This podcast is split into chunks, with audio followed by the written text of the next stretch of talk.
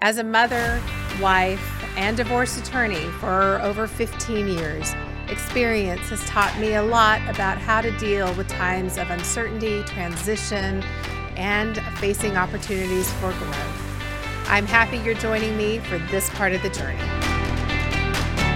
For the past 10 and a half years, Graciela Olvera has served the citizens of Dallas County as an associate judge in the family courts. Recently, she announced her decision to run for the 303rd District Court Judge position. Today, she's here to talk with us about her passion for helping families in transition. Welcome. Well, thank you for having me here. um, I would love to learn about what led you to family law. How did you become involved in family law? Well, I was in undergrad and I was studying uh, my or I was working towards a bachelor's of social work, and I ended up working with my brother. He's an attorney in Oak Cliff, and he's been an attorney for about 30 years. But I started working with him, and he did a lot of family law, and that's eventually I ended up going to law school, and I ended up in family law. That's how I ended up there. And one of the things we were talking about earlier was the fact that um, you knew early on you really wanted to be in a position of helping people. Yes. Um, and of course, in family law, there's lots of opportunity to help people. Um, tell us a little bit about that that passion. Well, I always saw myself as a social worker, maybe working at a community center or, you know, doing disaster relief or something. I even saw myself as a CPS worker at one point. But when I went to law school, I saw the opportunity that, you know, you can help families, you can do CPS work. And that was one of the things that I liked the most about practicing is doing CPS cases. And I started getting the appointments from the court, you know, representing parents and representing children. And I loved it. I really did. you make such a difference um, when you're working with families who are in a stressful situation. Obviously, if CPS is involved, um, or also if you're going through divorce or ending, changing a relationship. I mean, those are all really stressful times. So I think people often, when they're facing a litigation, a lawsuit, which that's what a divorce is, or a custody case, um, they have a lot of ideas about what happens in the courtroom. And they get those ideas oftentimes from TV dramas, TV. right? yes. um, what do you think is important for people to know when they are facing a lawsuit? What ways does reality differ from what we see on TV? Well, it's not like TV where one person is going to win everything and the other one just gets, you know, turned out or, you know, put out without anything. It's not like that. And somebody told me a very long time ago that family law is just good people going through a very hard time in their life. And it's true.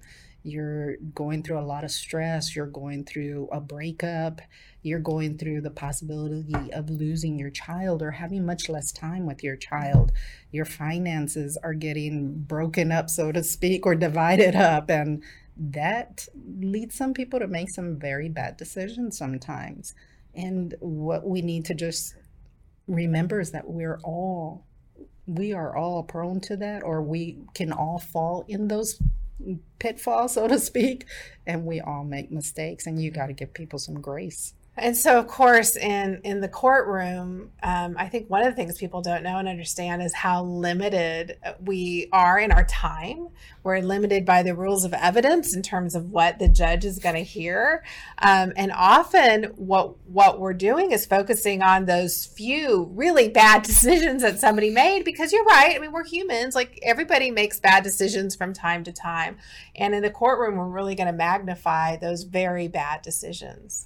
And that's good in that when you're an attorney, you're going to bring them all out. You're going to present them to the court so that your client gets more of what they want. But I mean, the downside of that is now you've come to the court and you've basically trashed your ex. And this is a person that you're going to have to deal with. If you have a child together, you're going to have to deal with this person for some time. And if you're thinking, I don't need to talk to him past the divorce, that's unrealistic if you really want to parent together. It, it is unrealistic. And not only, you know, not not for some fantasy idea that you're going to be best friends with your ex spouse when this is over. Nobody thinks that.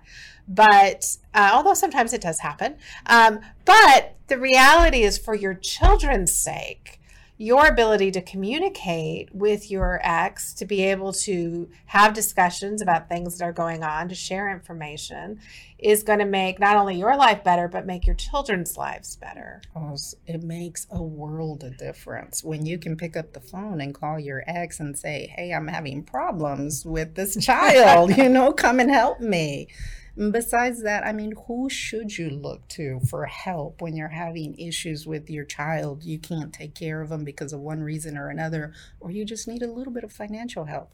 Who should you look for to? The other parent. And, but if you've gone to court and you've aired all the dirty laundry and told all the intimate secrets that were shared in the confines of your intimate relationship, it's really hard to to do that. And unfortunately, we see so much damage being done to families. Yes. And you see the endless litigation. Like we were talking earlier, there's been cases that have started when I started working there and they are still going. I have left and they're still going and they're probably going to keep on going for some time you don't want to be one of those persons where you can't be in the same room as the other parent. That's just hard on your kids. It's really hard and it's it's hard on your kids, but it's also hard on you because you're carrying around all that anger and resentment and yes. stress. Um, so, of course, if people can't reach a resolution, um, having a judge to make those decisions is a form of resolution and it does help bring some closure, hopefully, to the case. Uh, what do you love about being a judge? I think I like working with families. I think the one thing that I like the most, and I know that they're really difficult cases were the CPS cases, but you know, bringing in the parents and being able to talk to them and looking at them face to face and telling them, hey, I'm not your enemy. I'm here to provide some support, some help, because I know at the end of the day, if I can help the parents, you know, or, you know, CPS can help the parents get their lives back together, so to speak, it's going to be better for the kids. And I know that I have a lot of people that are telling me, why do you give them so many chances? Why do you do this for them? They've messed up. But okay, again, I come back to the thing we all make mistakes. And people are going through a very difficult time. And find me one parent that is not going to take it very personal when you take their children. So if they see the court as an adversary, they're going to come in, they're going to be combative, they're not going to want to work with you. It's going to be so difficult. But if they see the court as somebody supportive, somebody that's there to lend a helping hand, all of a sudden it changes. Mm-hmm. It changes. And the way that they talk to you is different. And the changes that they make sometimes in their lives are astounding and you get to send the children home. And that is one of the best feelings when you see a parent really change their lives and get their kids back. That's amazing. And I, am sure um, that those stories really resonate with you. Um, what do you see in terms of um, having been an associate judge? How has that helped prepare you to be a district judge? And, and really, what is the difference in the roles between associate judge and district judge?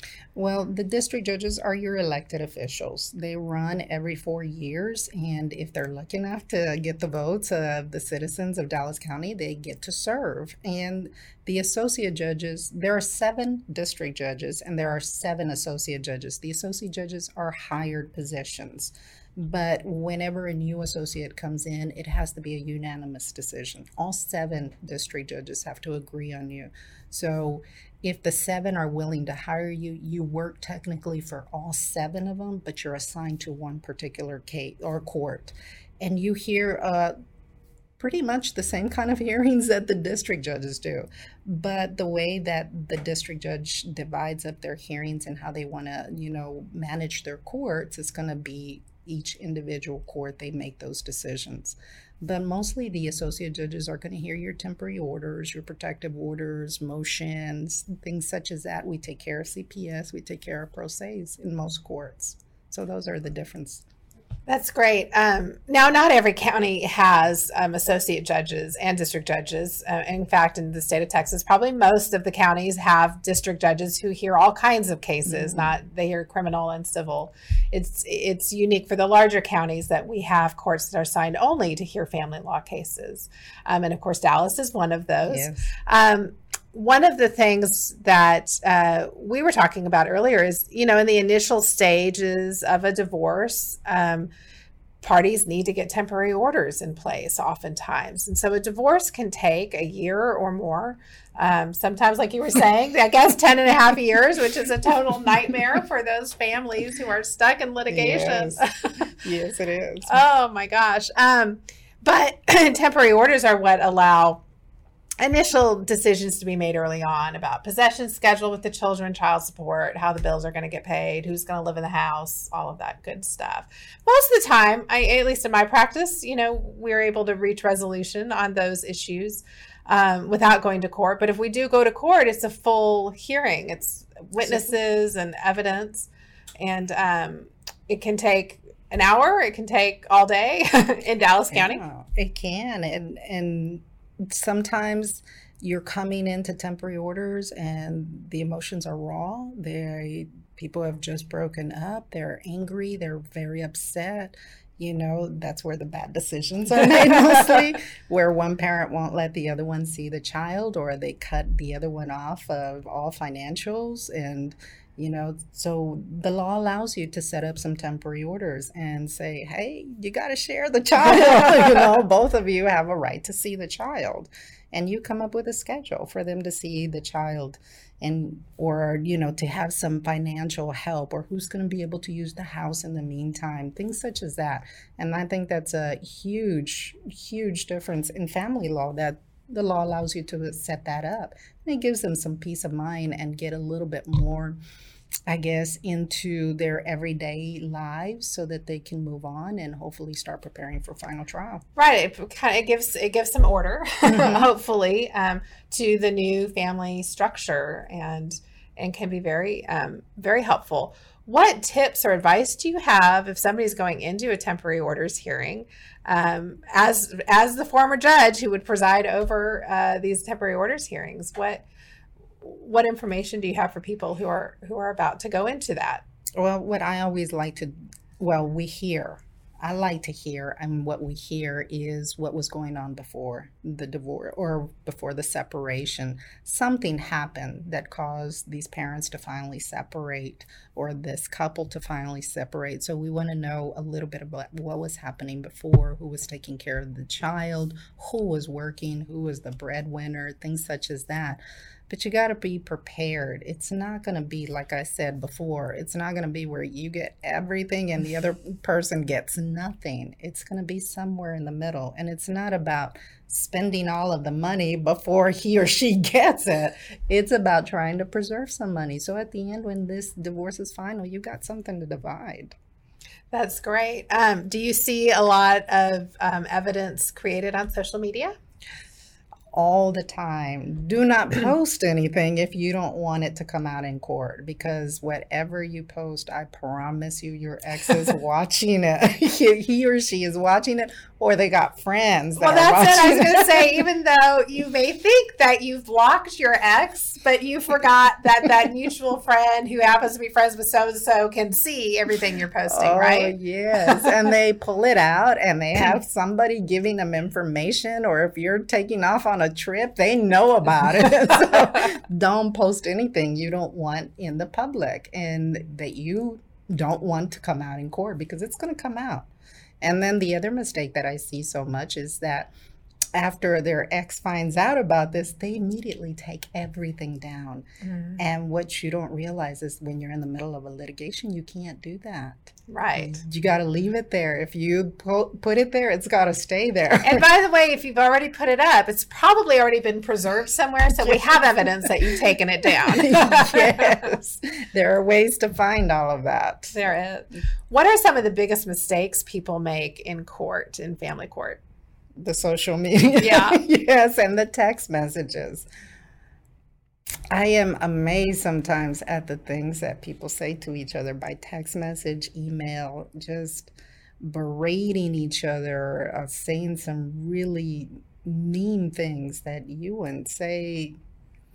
I mean, you don't say to the person you don't like next to you, but you say yeah. it to this person that you have a child with. So I think that's one of the biggest mistakes in the social media. Yeah. Absolutely. I mean, it is, you know, we're all humans. We know what it feels like to be defensive or to feel, you know, like I just want to get that extra word in, or if, if I just, you know, if I just say it this way, they'll finally understand. And, and that's all a waste of time. I mean, it, it really, it really, all it does is further the the conflict and the engagement with each other. Yes, and I think a lot of people think that if I just say this to him, or you know, women think if I just say this to him, he's going to understand why I feel the way I do, and not usually. it, it, it, doesn't happen that way. And a lot of people come into court thinking if I just tell them my story, if I just tell them my story, they're going to agree with me 100%. I'm okay with you telling me your story, but it more than likely I'm not going to be 100% um, with you. That's exactly right. I, I always say, you know, I think there's a natural desire, an itch to litigate is what I call it. And, you know, you just think if I go in and just scratch it and go tell my story and the judge is going to side with me and it's all going to be great. And the truth is, what happens when you scratch an itch? You end up with a big wound. Yeah. Right.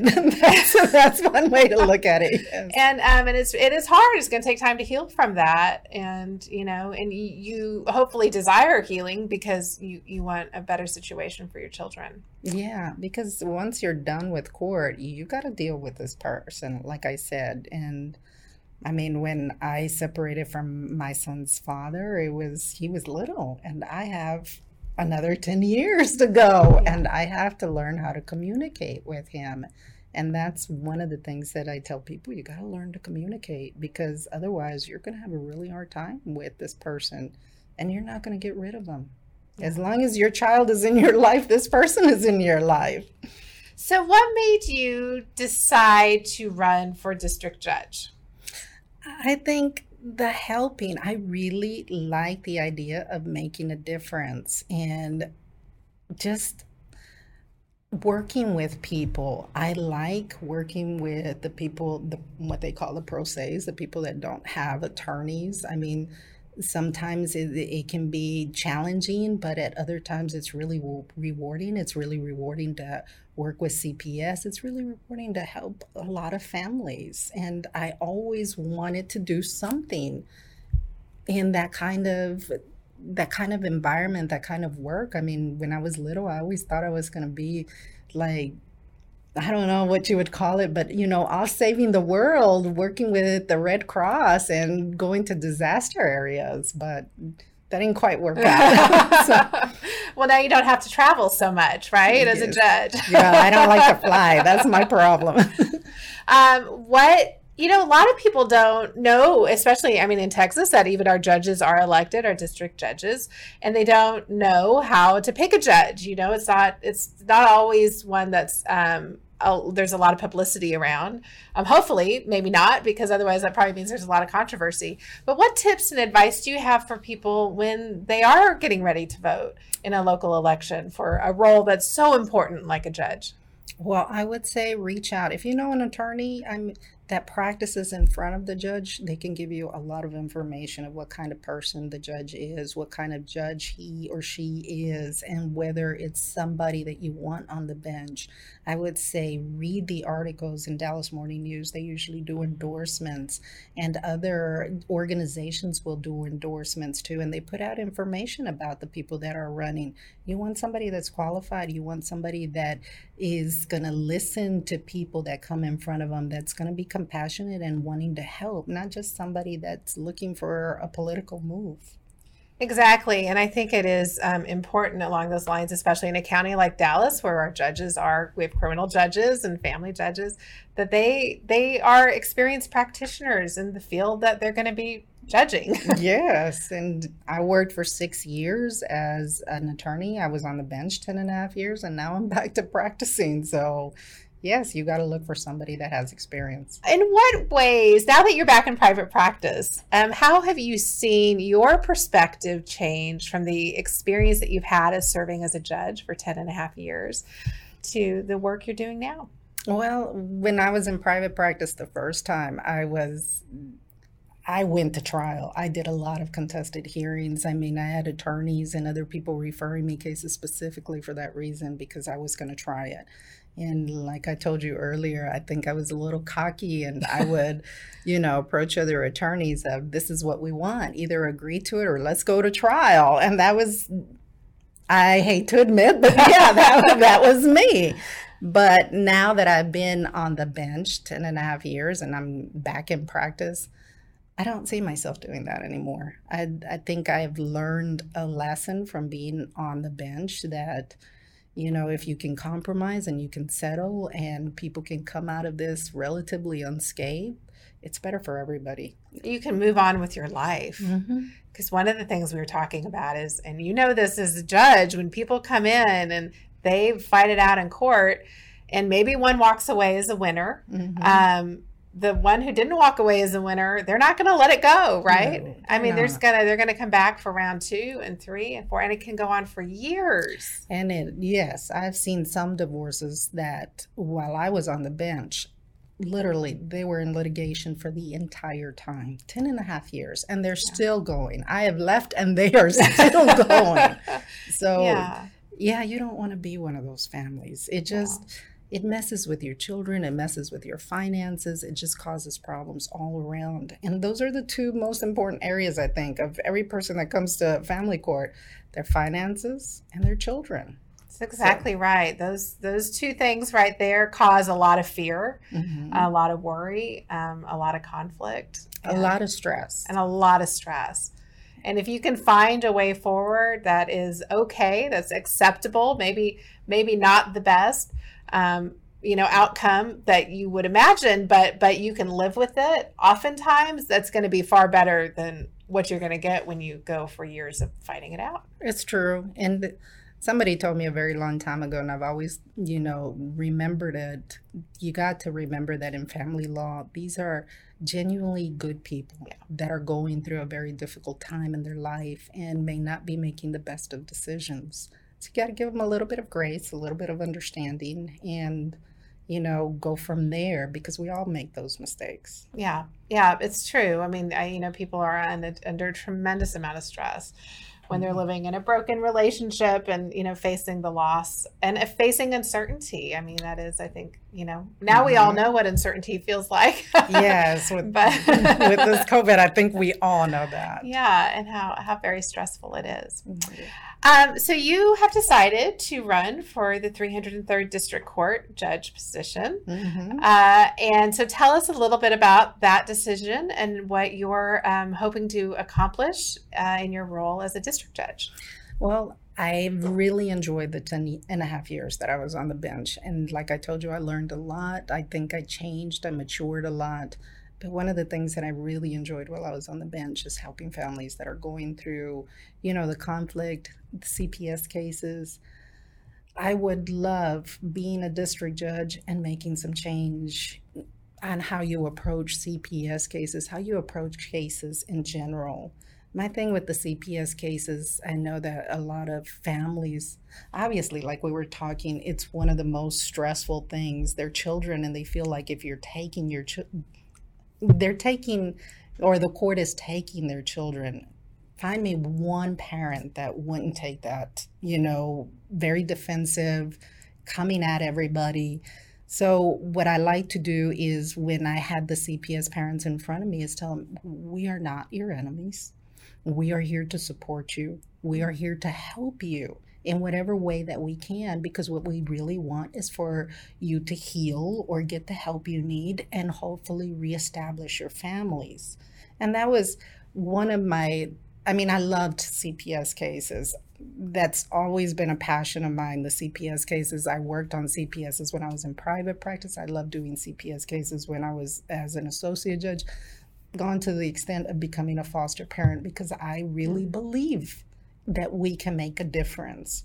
But, you know, in cases in general, I think if we take just a different approach to all of the cases and hopefully we can find more resolutions, things that can help the family to help them heal because the ones that are affected the most are the kids.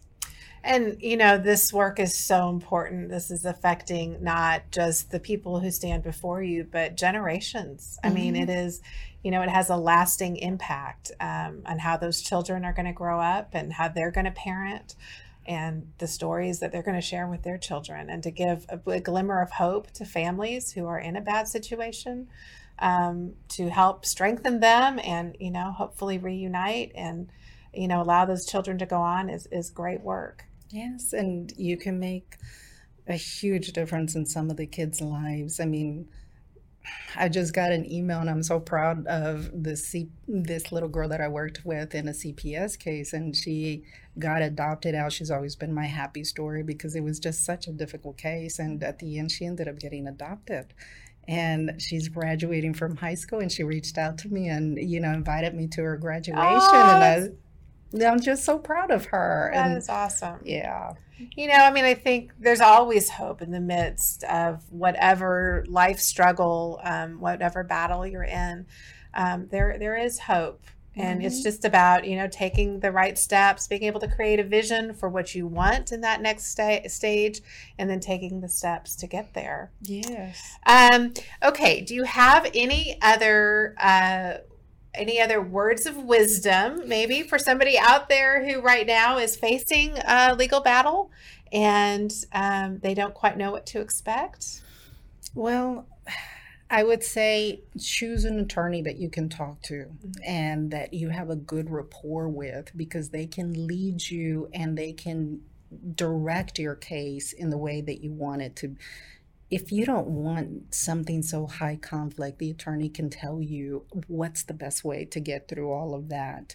And they can prepare you for the hearings and tell you what you're going to expect because it's not going to be like you see on the TV. it's not, you know, where one person gets completely vindicated and the other one is just left, you know, stunned at what happened.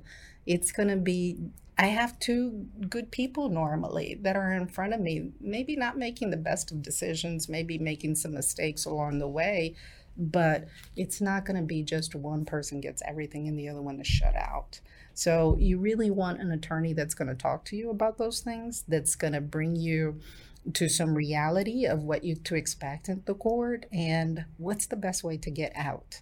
I couldn't agree more. Not all lawyers are created equally. and knowing that your lawyer is telling you the truth of the situation and helping set realistic expectations mm-hmm. of what to expect and, you know, what the likely outcome is. I mean, that's what trial lawyers do is we go try cases and have a pretty good idea, although we can't always get in the mind of the judge. no. But when you're doing it a long time, you get to know how the judges somewhat think. Yeah. And it's important to have somebody who has some experience, you know, before the Dallas County courts and you can predict some of the things, not everything obviously, but some things you can predict. Yeah. Absolutely. Well, thank you so much for coming and talking with us today about your passion and about um, your your hope to be able to continue to help serve the citizens of Dallas. And we'll look forward to following you and hearing more. Well, thank you. Thank you for having me here. If you want to learn more about Graciela Olvera, we're going to include links to her Facebook firm page as well as her campaign. Thank you for joining us.